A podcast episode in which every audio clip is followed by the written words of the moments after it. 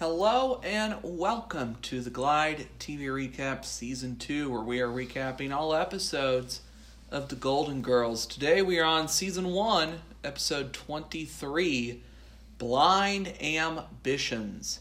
This episode aired on March 29th of 1986. So, what other interesting historical event, historical events have occurred on March 29th? Well, in 1798, the Republic of Switzerland is formed. In 1852, Ohio makes it illegal for both children under 18 and women to work for more than 10 hours per day.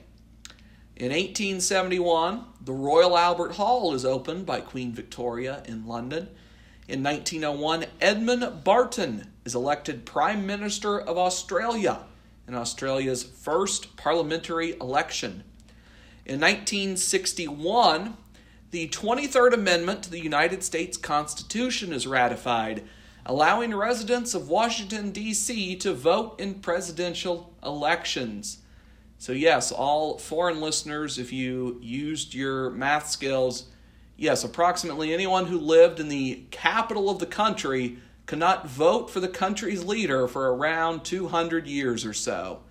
Uh, very, very absurd, but welcome to the United States. We're fond of weird, weird absurdity when it comes to who can and cannot vote in presidential presidential elections and who does and does not count as United States citizens. Uh, in 1971, uh, I apologize in advance for this pronunciation. Konrad von Ende Boss becomes West Europe's first sexology professor. Okay. In 1971 as well, Chinese farmers discover the Terracotta Army near Xi'an. 8,000 clay warrior statues buried to guard the tomb of China's first emperor, Qin Shi Huang. In 1986, Beatles records go on sale for the first time in Russia. And our most recent event on March 29th of 2017, United Kingdom Prime Minister Theresa May sends a letter to the European Union invoking Article 50 of the Lisbon Treaty, formally triggering Brexit, which is Britain's exit from the European Union that um, has not occurred yet because Theresa May doesn't know what the world she's doing, but uh, that could be a discussion for a much different time Okay. uh, when we get into European politics for no reason. Okay. Um, but nonetheless, uh, that occurred 2017, March 29th. So, what other interesting or what interesting plot events happened in this episode? In this plot, or in this episode, the plot goes like this. We start out on the lanai. Dorothy is cooking out on the lanai, yeah, and ask Lily how she wants her steak. A medium. Blanche is sitting on a chair that is next to a table with a tablecloth, and this table suspiciously resembles the big island table in the kitchen. Uh, Sophia has brought some food out from the kitchen. Sophia wonders why they are cooking outdoors. Dorothy says it is a barbecue. All right, Sophia says cooking Does outside. she sing it? Yeah. Okay. she sings barbecue. I No. see. Sophia says cooking outside in Sicily is known as poverty. Uh, Rose brings more food out and places it on the table. Uh, we get a story from Blanche about the Darcy triplets. Blanche is hot and goes to get lemonade. Rose tells us a story of cooking outdoors when they were kids, but Lily actually tells most of the story. We see she keeps her eyes closed most all the time. We later learn that she is blind. Blanche comes out with the lemonade in what I think is a mistake. When Blanche sets down this tray of lemonade, Lily reaches out for it and easily gets the edge of the tray on her first attempt. Um, but she really shouldn't have known where the tray was. But Lily wants to pour a drink for Sophia. It has been six months since she lost her sight, but she is reaching for the handle of the lemonade jug perfectly. We learn that Dorothy did some teaching at a school for the blind. Rose does some bragging about Lily and her accomplishments. Dorothy throws out a reference to the X 15 at the Space and Aviation Museum, which is in reference to uh, Blanche's story about a pilot. Lily is going to watch St. Elsewhere on TV tonight, as that is her favorite program. Sophia tells about their crummy TV. They get two channels at once.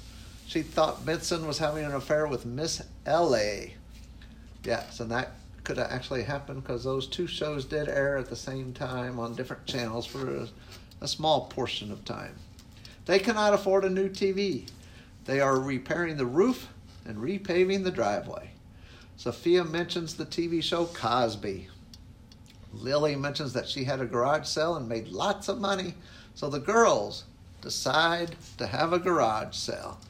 In the living room now with Lily, Rose, and Dorothy, Dorothy finds a doll she had since she was 10 and starts describing it. Sophia enters from the kitchen and thinks Dorothy was talking about her and says she may not be Ann-Margret, but she is still her mother. Yeah, Blanche enters from her bedroom area. Once again, it's all the way down that right bedroom hallway. Um, yes, she is dressed in some outfit and wig. Boy, Lily really appears to be looking her over, I have to say. Blanche says she remembers it from the time George took her to Woodstock, which was in 1969 in New York. She listened to the music of Richie Havens. He was the first act to appear at uh, Woodstock, and Bob Dylan, who never played at Woodstock. Huh. Then making love in the mud. But actually, she went to the movie, not the concert. Okay, not the festival. Lily gets up and walks around to put some candlesticks on a table, and Sophia comes in and asks who invited Gidget to the garage sale as she's looking at Blanche.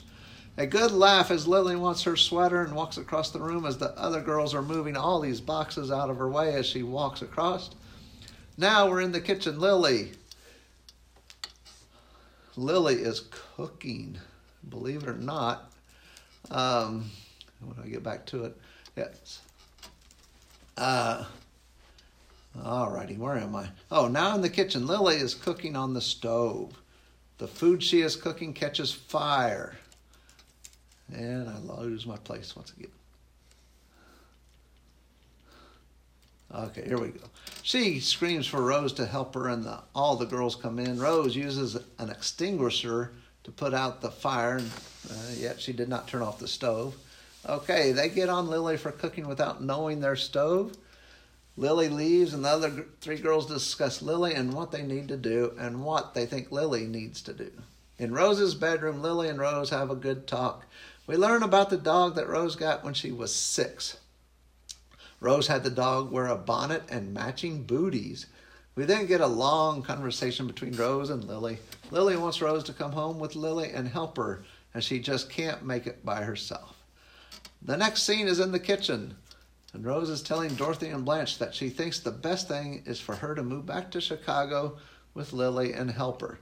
Big discussion about what is best for Lily and Rose, etc. We get another Korea reference as Blanche says, as her and George were starting to get serious, he was being shipped off to Korea. Uh, Blanche got a job in a factory that made canteens. While Blanche was working on that assembly line, she met a young man named Andrew Beendorf. She may or may not have made love with him.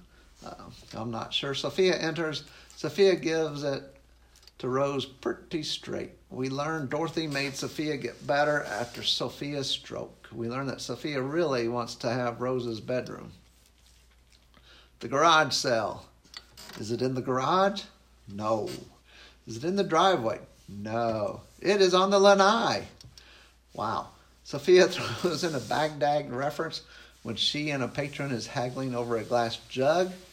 Sophia won't sell it, and Dorothy tells her that is no way to sell things. Sophia says, try Neiman Marcus sometime and see if they treat you any better. A customer says he will give a dollar for the Elvis Presley salt and pepper shakers. Blanche thought she saw the king himself walk by the day she bought them at the Graceland gift shop. He was eating a giant chili cheeseburger and drinking a 36 ounce Dr. Pepper. Uh, it wasn't, it was an impersonator. Uh, Blanche just can't sell these salt and pepper shakers. Dorothy doesn't understand it. They need to sell stuff. Somebody wants to buy a teddy bear, and Rose says it was a mistake that Mr. Longfellow was for sale. Dorothy once again exclaims they need to sell these items. Then somebody wants to buy a hockey stick. And Dorothy says, oh, $1,100 because it isn't an ordinary hockey stick. Dorothy just can't sell it. Why did they put all this stuff out to sell when they weren't going to sell? I don't know. They decide to buy a TV on time and that the garage sale is over. Uh, Rose and Lily talk on the couch. Rose tells Lily that she is not going back to Chicago and they discuss their thoughts. Lily leaves the couch. Next scene, we're in the living room and a guy is carrying out two or three bags of luggage. Apparently, Rose is leaving and will be gone for a week. We find out that it has been two months since the garage sale, and Rose is going to Chicago to visit Lily. After many attempts to leave, Rose is finally leaving, and Dorothy tells her to go, as she has come back more times than Shirley MacLaine. Next scene, we see a plane landing. Rose is exiting the plane. Apparently, Rose was a bit of a pest on the flight. She needed a pillow from first class. She needed Dramamine and a few packs of smokehouse almonds. Well, Lily meets her in the airport lobby thingy out there where the air, uh, planes land. We see Lily has a help dog with her named Becky. And we learn that Lily went back to school and learned a lot at the blind school. All because Rose would not really help her completely. And the episode ends as Lily and Rose are leaving the airport area. And that is the episode. Well, uh, a few references thrown throughout this episode, of course. Uh, the X 15 airplane, uh, which is a hypersonic rocket powered a- aircraft operated mostly by the United States Air Force and NASA as part of the X Plane series of experimental aircraft. It set speed and altitude records in the 60s, reaching the edge of outer space and returning with valuable data used in aircraft and spacecraft design. Uh, so, uh, it was a rather, uh, you know, according to Wikipedia here, uh, the X 15, there was only ever three built uh, from when it was introduced in September of 1959 to when the plane was disused in December of 1968. Three. They made three, Okay. apparently. I'm going to try and find a manufacturing cost, but um, they don't have that on here, I don't think. Uh, Okay. I'm sure it was stupidly expensive, but I'll see if I can Um, find that. so the X fifteen uh, was an airplane. Um, Saint Elsewhere uh, is a television show, also a great album, uh, but that's not what they were referencing. Um, is a medical drama that ran on NBC from 1982 to 88 and is essentially uh, Grey's Anatomy. Uh, basically, it's basically the same thing, uh, but in the 80s. Um, Benson is a sitcom that was a spinoff of Soap, uh, where a uh, Benson's the um, butler, and they, you know, he does butlery things, whatnot. Yes. Um, Miss Ellie uh, is a fictional character from Dallas. Uh, she apparently was an important part of the structure of the show. Uh, so, uh, The Cosby Show uh, was a sitcom uh, which aired for eight years from 84 to 92. Uh, and that is basically it. Uh, Ann-Margret, or Ann-Margret Olsson, uh, is a Swedish American actress, singer, and dancer, best known for her acting roles in films such as Bye Bye Birdie, the Elvis Presley vehicle Viva Las Vegas, uh, the Cincinnati Kid, Carnal Knowledge, uh, The Who's Tommy, uh, Grumpy Old Men, Grumpier Old Men, and All's Fair in Love. Has won. She has won five Golden Globes, and nominated for two Oscars, two Grammys, a SAG Award, and six Emmys. And in 2010, won her first Emmy for her guest appearance on Law and Order SVU. Uh, she was initially billed as the female Elvis Presley. Uh, had a minor musical hit in 1961, a charting album in 64, a disco hit in 79.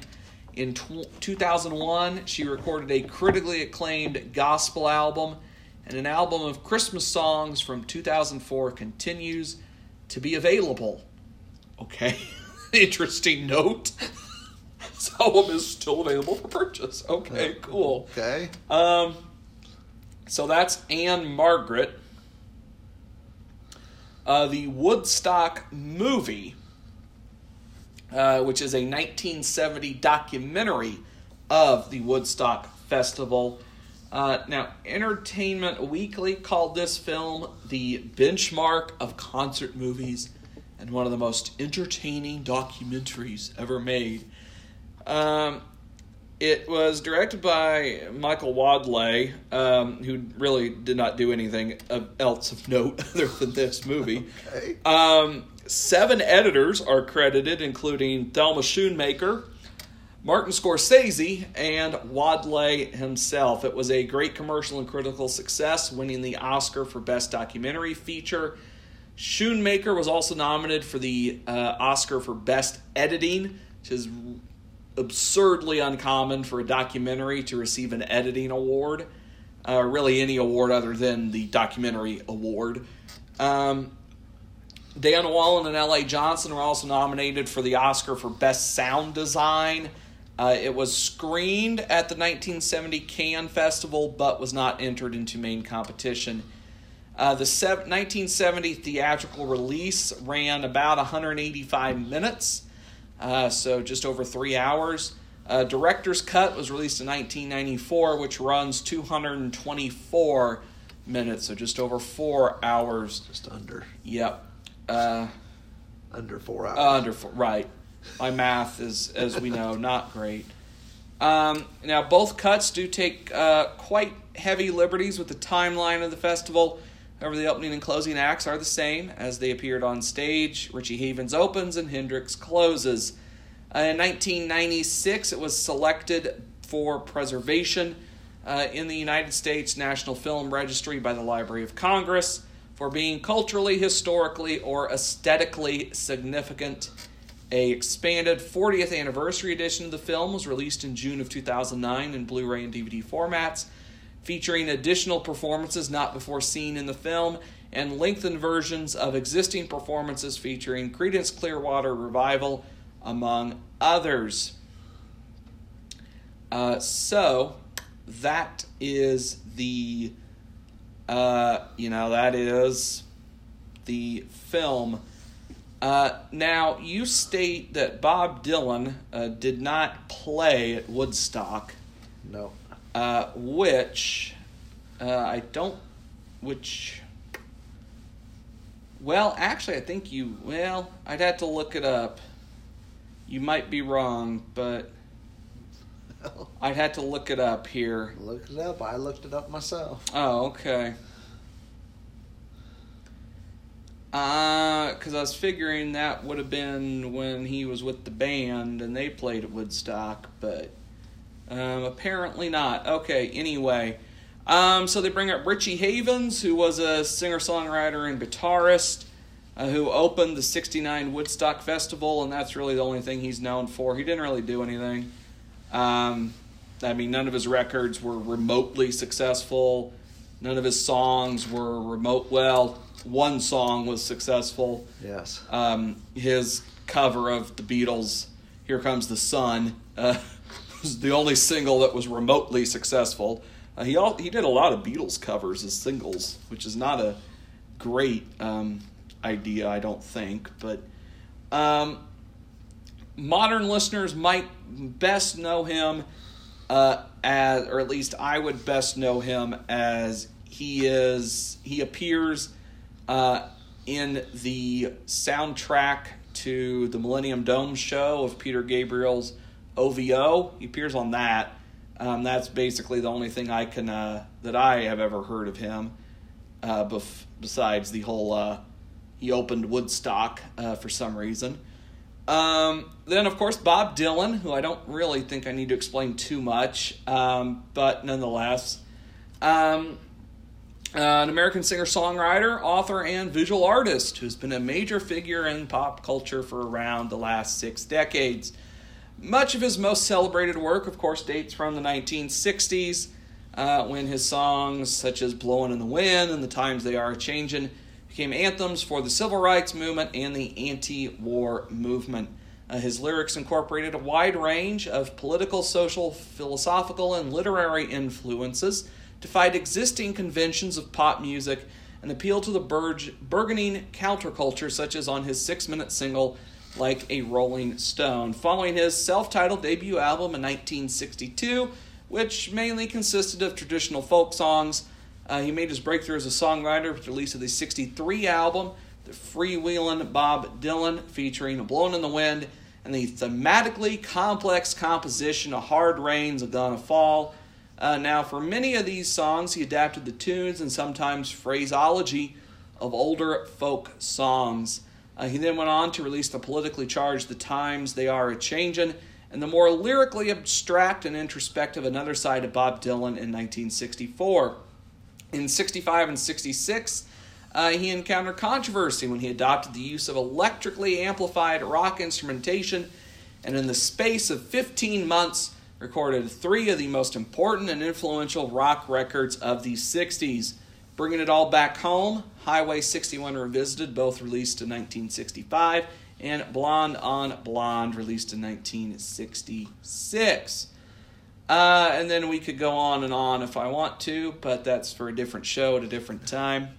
Okay, but I will interject here. Is this the X15? No, on the Wikipedia Oh. page for Woodstock, Okay. there's a section called the declined invitations or missed connections. Number Mhm. one was Bob Dylan, in whose backyard the festival was held, was never in serious negotiation. Instead, Dylan signed in mid July to play the Isle of Wight Festival of Music on August 31st. Mm. So Dylan set sail for England on Queen Elizabeth II on August 15th, which was the day the Woodstock Festival started. His son was injured by a cabin door, and the family disembarked. So he, um, they flew to England the following week, etc. Dylan had been unhappy about the number of hippies piling up outside his house in the nearby town of Woodstock. And it says here, but according to Google Maps, Woodstock, New York is about 58 miles from the festival site. So it was nowhere near Dylan's house. But Mhm. anyway, it says he was Okay. not there. Okay. Um, so they bring up Gidget, um, who's a fictional character, of course, created by author Frederick Kohner, based on his teenage daughter Kathy, in his 1957 novel Gidget, the Little Girl with Big Ideas. Uh, the novel follows the adventures of a teenage girl and her surfing friends on the beach in Malibu. Uh, the book was later adapted into several films, television series, and television movies, which is what I assume they're referencing more so than the this book, Books, here. I'm sure. Yes. Um, now they bring up Baghdad, uh, which we could spend hours on as well. Um, so the the quick version of uh, of the history of Baghdad. Um, so the history of Baghdad roughly begins when the city of Baghdad was founded in the mid 8th century as the Abbasid capital following the Abbasid victory over the Umayyad Caliphate. It replaced the Sassanid capital of Seleucia Ctesiphon, some 35 kilometers to the southeast, which was mostly depopulated by the end of the 8th century. Baghdad was, of course, the center of the Arab Caliphate during the Golden Age of Islam in the 9th and 10th centuries, growing to be the largest city worldwide by the beginning of the 10th century. It began to decline in the Iranian intermezzo of the 9th to 11th centuries and was destroyed in the Mongolian invasion in 1258. The city was rebuilt and flourished under Ilkhanid rule, but never rose to its former glory again It was again sacked by Timur in 1401 and fell under Turkic rule. It was briefly taken by Safavid Persia in 1508 before following to the Ottoman Empire in 1534. Now, with the dissolution of the Ottoman Empire, Baghdad fell under the British Mandate in 1920 and became the capital of the independent Kingdom of Iraq in 1932, which converted to the Republic of Iraq in 1958. As the capital of the modern Republic of Iraq, Baghdad has a metropolitan area estimated at a population of roughly 7 million, uh, divided into numerous neighborhoods in nine districts. It is the largest city in Iraq. It is the second largest city in the Arab world after Cairo, and the second largest city in Western Asia after Tehran. In recent history, Baghdad, of course, has been affected by the Iraqi Civil War, most notably by recurring bombings throughout the city. Uh, so that is the quick version of the history of Baghdad. Uh, Neiman Marcus is a American chain of luxury department stores owned by the Neiman Marcus Group, headquartered in Dallas, uh, which also owns the Bergdorf Goodman department stores. Uh, though the company is also currently owned by the Toronto-based Canada Pension Plan and Investment Board, and the Los Angeles based Ares Management. And Neiman Marcus was founded uh, pretty much in 1907 and then expanded throughout uh, to its current place as a place for very rich people to go buy stuff. Um, Bobby Hull uh, is a Canadian hockey player, uh, widely regarded as one of the greatest players of all time in the NHL's history. He won the Hart Trophy twice, the Art Ross three times, and won one Stanley Cup with the Chicago Blackhawks in 1961. He also led the Winnipeg Jets in the World Hockey Association to the Avco Cup, uh, which is their uh, championship, in 76 and 78. He led the NHL in goals scored seven times, the most of any player in history, though that was recently tied by Alexander Ovechkin last season in 17-18. So uh, that could be broken this year. I don't know how Ovechkin's doing right now, but nonetheless, uh, he also led the World Hockey Association in goals one time, while being the World Hockey Association's most valuable player twice. He was elected to the Hockey Hall of Fame in 83, the Ontario Sports Hall of Fame in 97, and received the Wayne Gretzky International Award in 2003.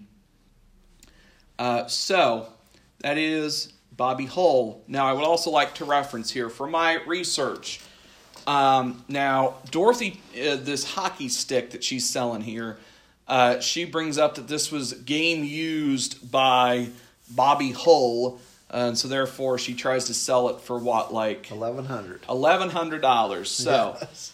from my research, I found on eBay and other hockey memorabilia websites an autographed Bobby Hull hockey stick sells for around 400 bucks right now uh, for non-game used ones. So if this is an authentic game used Bobby Hull hockey stick, I could easily guess it would sell for well over $1,100 today. So, but I cannot find any uh, proof of that anywhere.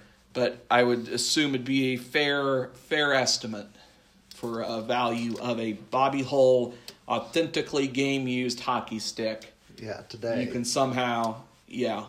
But in 86, it may not have been quite that high. Maybe not. I don't know. it's hard to say. Um, Shirley MacLaine, uh, who was an actress, singer, dancer, activist, and author, uh, who also apparently won an Oscar, uh, was nominated for six of them uh, as well as a seventh for Best Documentary Feature. Uh, Best Actress nominations for Some Came Running, The Apartment, and Irma La Douce, as well as The Turning Point, before winning Best Actress for Terms of Endearment.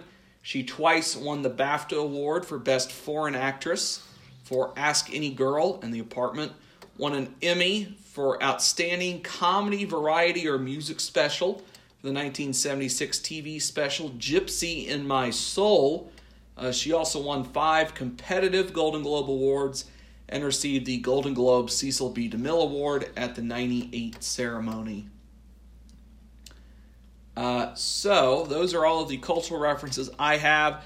Two note, two fashion notes. Uh, Blanche's wig, that one part, the wig is a disaster. Yes. Um, and then at the garage sale, Dorothy is wearing this yellow striped top that is absolutely hideous. Just absolutely hideous. They have some great outfits. Um, some so our side characters, uh, Lily, Rose's sister, uh, most known for her roles in films such as Gremlins, The Parent Trap, the Lindsay Lohan one, uh, and Fair Game. Also played Flo on the television show Alice. Yes. And Uh, spinoff, Flo. Ah, okay.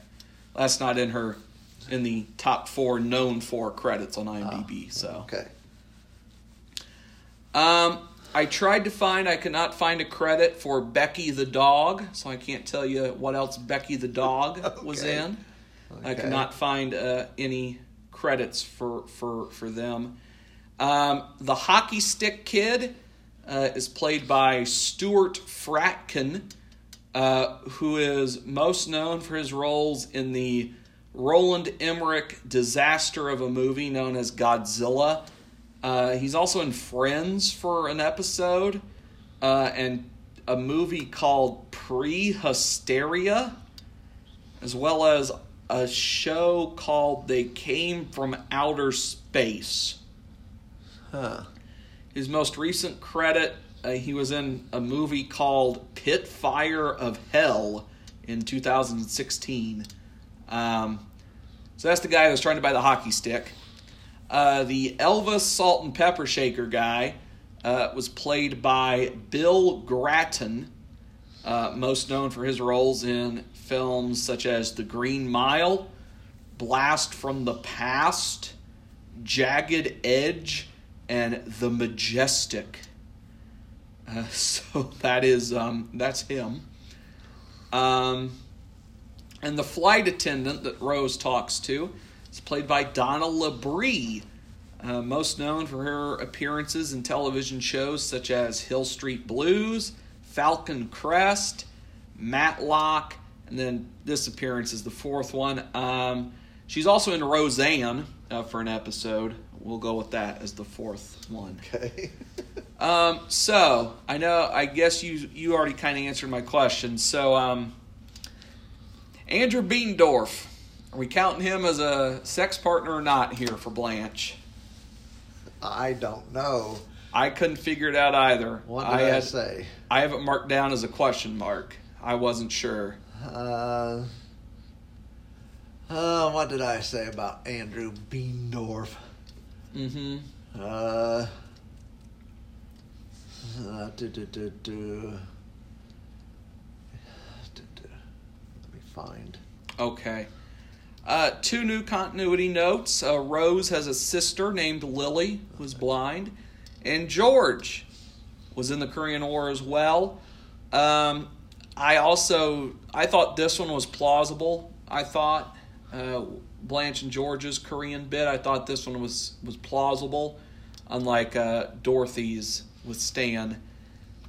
So Beendorf, what's our conclusion here? I am going to say because we don't know for sure That we go no. that we'd have to say no. Okay then. She met a young man Okay. and she may or may not. So I would All say right. we can't really count that. So no new sex partners in this episode. So our tally stands: Blanche nine, Dorothy four, Rose four, Sophia one. Uh, we already did continuity, so I have a few additional notes.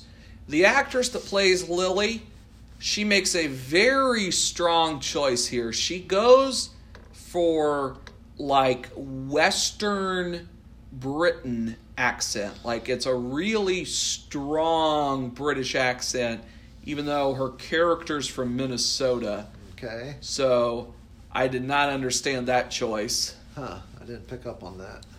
You did not you did not pick up on her like British accent she adopts. No. Oh, okay. I'm not that good at accents. Oh, so- okay. Um, with that fire, how did that fire happen? Uh, it's an electric cooktop, which means grease fires, unless you set it intentionally, are very hard to have happen. So that's really the like the electric cooktop. That's the like the benefit to it over a gas one is you're not going to set your food on fire without doing it intentionally, I don't and even then it's pretty hard. So I don't know how the fire started because because that was an electric cooktop. Yeah, I mean it started in the pan itself. Yeah, like you would have to like pour gasoline and flick a lighter in there or something yeah. So to make that happen on an electric stove. it should like not start in the pan itself anyway. But yeah, it, it just uh, for the show, I suppose. Mhm.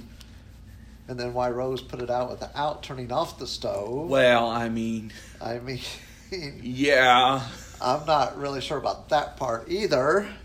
no, You shouldn't be putting that out without turning off the stove, but she never did. Uh, there were some weird things in the show. yeah. And then my last note: um, a puppy wearing a bonnet and matching booties. Uh, can we see this, please? I need to see this. That'd be adorable. I need to see this, please. I don't think we're going to see it. Oh, be really nice. We should. Huh. Well, there is a good, really good PDF out there on the internet from the NASA government site Okay. all about the X 15 airplane Uh huh. way back from November 1966, even. And it, um, yeah, it's pretty interesting to read. Uh, the best I can come up with, though, for this is that in 1966, I mean, it was millions of dollars. I'm sure. uh, the total initial program cost was 162 million dollars. yeah. Uh huh. Um, I mean, just the airframe for the plane, or the, whatever they want to call it, Mhm. was $73 million. The engine was $53 million. And they wanted 10 engines. so, but I read somewhere now, I don't know the exact amount, but it flew at over 4,000 miles per hour. Mhm. So it could go around the entire globe in like less than seven hours. So, Yeah. around seven hours. yeah. Anyway, I never, Lily just did not convince me that she was blind. There was too many times she reached for stuff that, like the handle on the lemonade jug. Mm-hmm. She, and it's Yeah. like, how? no. And having a garage sale on the lanai. Now, I'm sorry. I, I'm not that. I mean, that's like me or us, and I would never do it, is have a garage sale on my back porch, and all the customers are coming through the house to the back porch. And then when they leave, they're going through the house again. Um, I mean, it was the '80s, you know. I mean, and you got a garage right here. Uh, yeah. I mean, I I that- yeah, that was a bit strange, Haven't- but I don't know. they but pro- anyway. but you know they couldn't uh, actually shot it, you know, In the in their garage, right. driveway or anything. yeah. So anyway, the kitchen there was the large island again was there. That's kind of becoming a staple now. The table by the door, it actually has different books on it now than it did in the first episode that the table was there. Uh, for me, there's only one Sicily Italian reference made in this episode, and one girl was going to move out. Rose was going to help her blind sister Lily. She was thinking of moving out, but it was really never seriously thought of. So uh, that was all the counts I had for this episode. And my rating for this, I thought this was a tough subject, you know, about being blind and how you can handle it. Uh, I gave this a 79 out of 100 for that episode. Well, that'll do it for this episode of the Glide TV recaps. Thank you for listening. I hope you enjoyed. If you did, make sure to subscribe to the show for more great content like this. And until the next episode, goodbye.